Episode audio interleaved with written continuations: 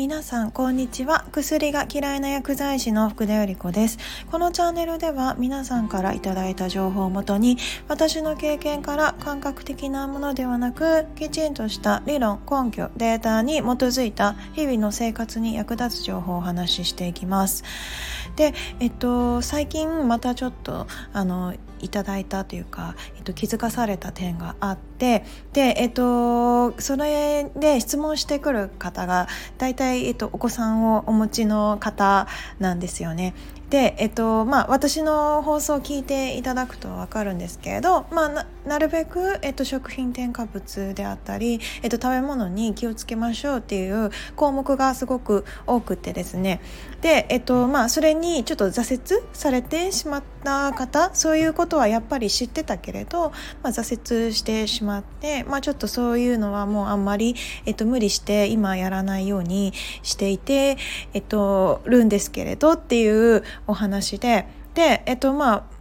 その私もかなりの気をつけてはいるんですね。で、えっと、過去にこんなことも言われました。これだけ食材、えーと、選んでやるってなるとお金すごいかかりますよね。って、えーと、挫折された方にもやっぱり同じことは言われましたね。お金もすごくかかってしまう。で子供もいて、まあ、子供のお金であったり家族の食費であったり、まあ、私独身だって言いましたけれど、まあ、独身だからできるんでしょって思われてる方もいらっしゃると思うんですけれどあのそのことについて、まあ、ちょっとあのお金まああのかかるけれど、えっと、将来的に見ると、えっと、そんなにかからなくなるということと、えっと、すごく健康に貢献しますっていうあの健康で居続けられるで将来医療費がかかってきてしまった場合もあるので、まあ、ちょっとこれから話すことを、えっと、踏まえた上でご自身で判断していただけたらなと思います。で、えっと、実は私もまあこれだけ食べ物を気をつけましょうって言ってるにもかかわらず、まあ、食品添加物もりもりのもの大好きでしたね。それに気づかずやっぱりずっと食べ続けてたがゆえに体も壊してしまったし、えっと、それがいけないと気づいてから、えっと、少しずつ変えていきました。えの急には変えられませんでしたね。えっと全てを急にやってしまうと、まあ、反動で、えー、いろんな面で、えっと、食べ物を欲したくなったりっていうのは、えっと、当然のことになりますね。体の仕組みを知っていれば。で、えっと、私も、えっと、少しずつは、まあ、やっぱりこれは良くないんだっていうのを、えっと、本当に少しずつ変えていきました。一番最初は油、えっと、その次お塩。調味料あとお砂糖ですね。お砂糖は結構減らすの大変だったんですが、まあ、少しずつ減らして、まあ、お砂糖の前にやっぱ果糖ブドウ糖液糖っていうこれがすごい依存性が高くって、えっと、その砂糖よりもさらに依存性が高いものですね、えっと、安くて美味しい製品にはほぼこの果糖ブドウ糖液糖というものが入ってるのでとこれをまず排除していくことによって少しずつまあえー、砂糖とか、えっと、甘いものからも、えっと、離脱できるようになりました。あとまあ小麦のグルテンの問題小麦の改良されることによって依存度が高まってしまった。パンとかケーキとかもすごく大好き。小麦製品ですね。パスタも大好きでした。ただやっぱりこれも、えっと、AGE という物質が発生して、えっと、体を老化させてしまう老も老化させてしまうという事実を知ってから、まあ、極力減らすようにして、えっと、今はまあほぼ食べほとんど食べてないですね。完全にっていうのは、えっと、無理で私もあの完全にっていうのは難しいと思います。外食すれば出てきちゃうし添加物はねどうしても入ってきちゃうものかなとは思いますね。私もなかなか、えっと、全部が全部できるとは言ってはいないですけれど、えっと、やっぱりやめることによってかなり体調も良くなった。と同時に1日、えっと、ずっと3食で食べてました朝昼晩それ多分まあ、一般的に考えたら、えっと、普通生まれてからずっと1日3食で生きてきて、えっと、薬剤師として1日3食規則正しく食べましょうっていうのも、まあ、どこか無意識的に、えっと、患者様に説明してた部分はありますね。1日3食食べることが当然みたいな でもこれよくよく考えたら昔の人たちって1日3食食べてたのかっていうとそういうわけではなくて、えっとまあ、食事にありつけるかも分からず、まあ、獲物が取れた時に食べてで食べれる時に食べてたのが今では1日3食どういうわけだか食べ始めちゃった。とこんな話もしましたね断食だったり小食にすることで病が防げるなんてお話もしました。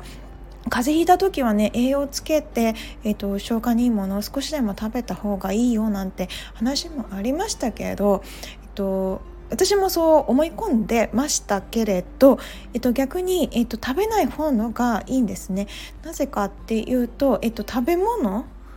のその胃に例えば食べ物が入ったとしてそっちにエネルギーがいってしまって本来自然の免疫力を高める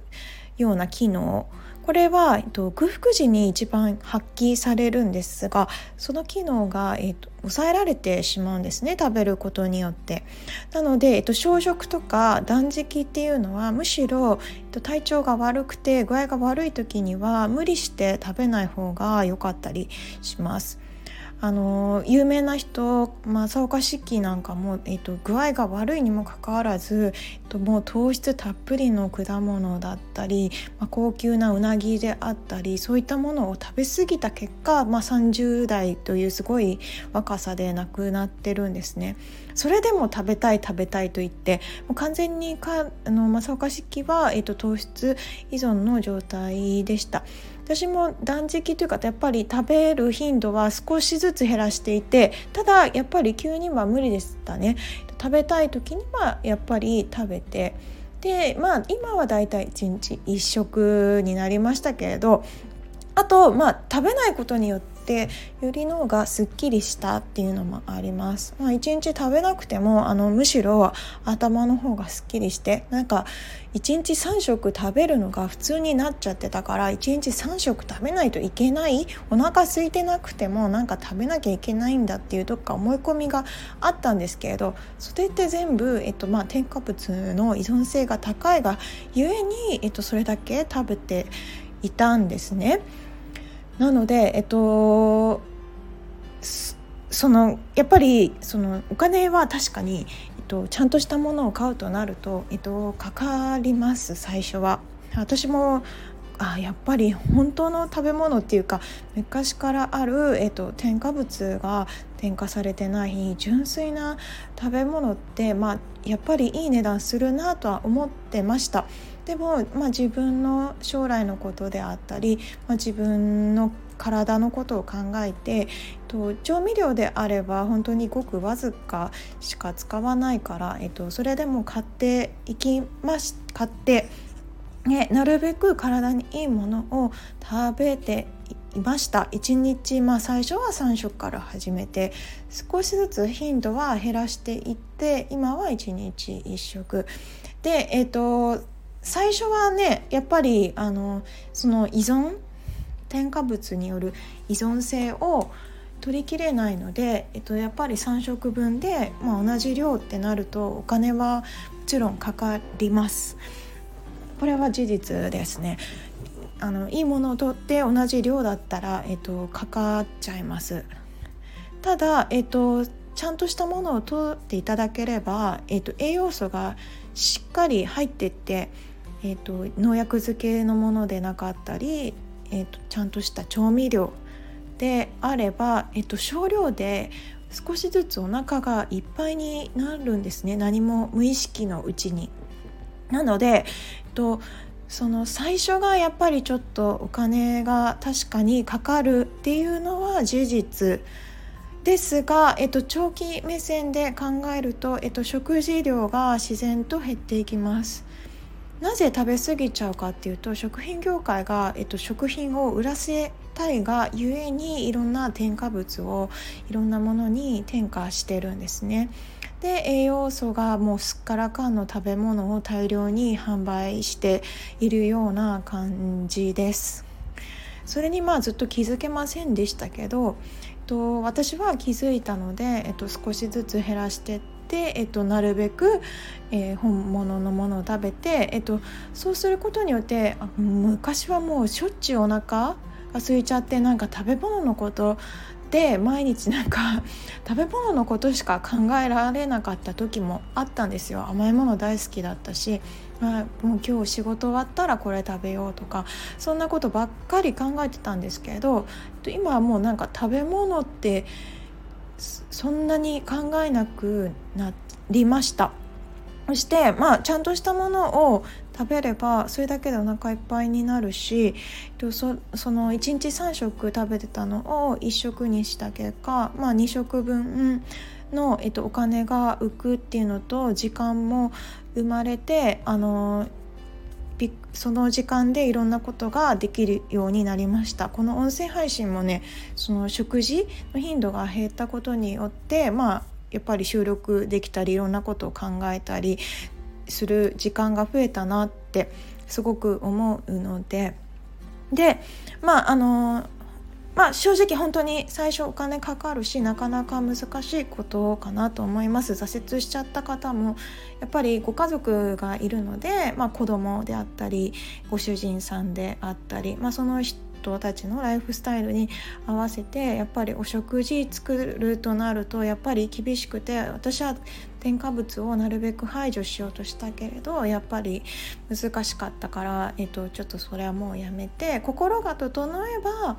まあ、健康になるっていうことを知ったので、えっと、心の方を重点的にやるようになりました。えっと、すごくそれはそれで、えっと、理にかなったお話だと思いますね。あのそれはしょうがないことだと思います。ご家族がいたら、えっと、やっぱりご家族に合わせなきゃいけないしただまあ、えっと、一応こういう話も知っておきます。えっと、お子さんたちはね自分で食品を選ぶ選べないというか自分の意思では、えーと、選べなくってお母様やお父様が買ってきて、まあ、調理したり、まあ、外食の時もそうですよね。えっ、ー、とお父様とお母様の好んだものを食べて成長していくわけで現在その添加物が守りのものを、えーと実はうちから取り続けてしまったらえっと、どうなるでしょうっていうお話になりますね。ここまで考えてる、えっと、親御さんまあ本当にごくわずかですがお会いしたことはありましたでもやっぱりここまで、えっと、理解してくれる人がいない、まあ、保育子供預けるにしても保育園でも幼稚園でも小学校でもそこまで考えてやる人はもうそもそもいなくって みたいな話でした。ただねやっぱり子どもたちが、えっと、私たちの将来をこう担っていくわけでそんなものをやっぱり食べ続けてしまったら将来、まあ、その子たちががんとかいろんな病気ですね。ADHD も増えてるって言いましたけどあとうつにもなりやすくなっちゃうしもういろんなものの、えーと、リスクが高まってしまうその子たち。まあそのお父様お母様もそうですけど、まあ、子どもたちはより早い段階からもうそういうものを食べ続けてしまうとそうなってしまう可能性がすごく高いってことを知った上でまあお金は確かにかかりますお子さんにすごくお金かかるのもわかるし日本の給与は30年間こういろんなものが物価が右肩上がりな中あの変化がないすごく厳しい世の中になりましたけれどまあ将来そういった病気になった場合に、まあ、健康はお金で買えないということ。医療費も、えーと、がんとかになってしまってもちろん保険が効くともいえどもやはりお金はかかってくるのでその辺りでねどうされるか、まあ、今日のお話を聞いてと最初はちょっとお金がかかる。それを投資と捉えていただくか。まあ、その後の人生と あのうまく天秤にかけてどうされたいか、まあ、今日考えていただければなと思って今日の配信はおしまいにしようかなと思います。今日も良い一日をお過ごしください。Have a nice day. Bye bye.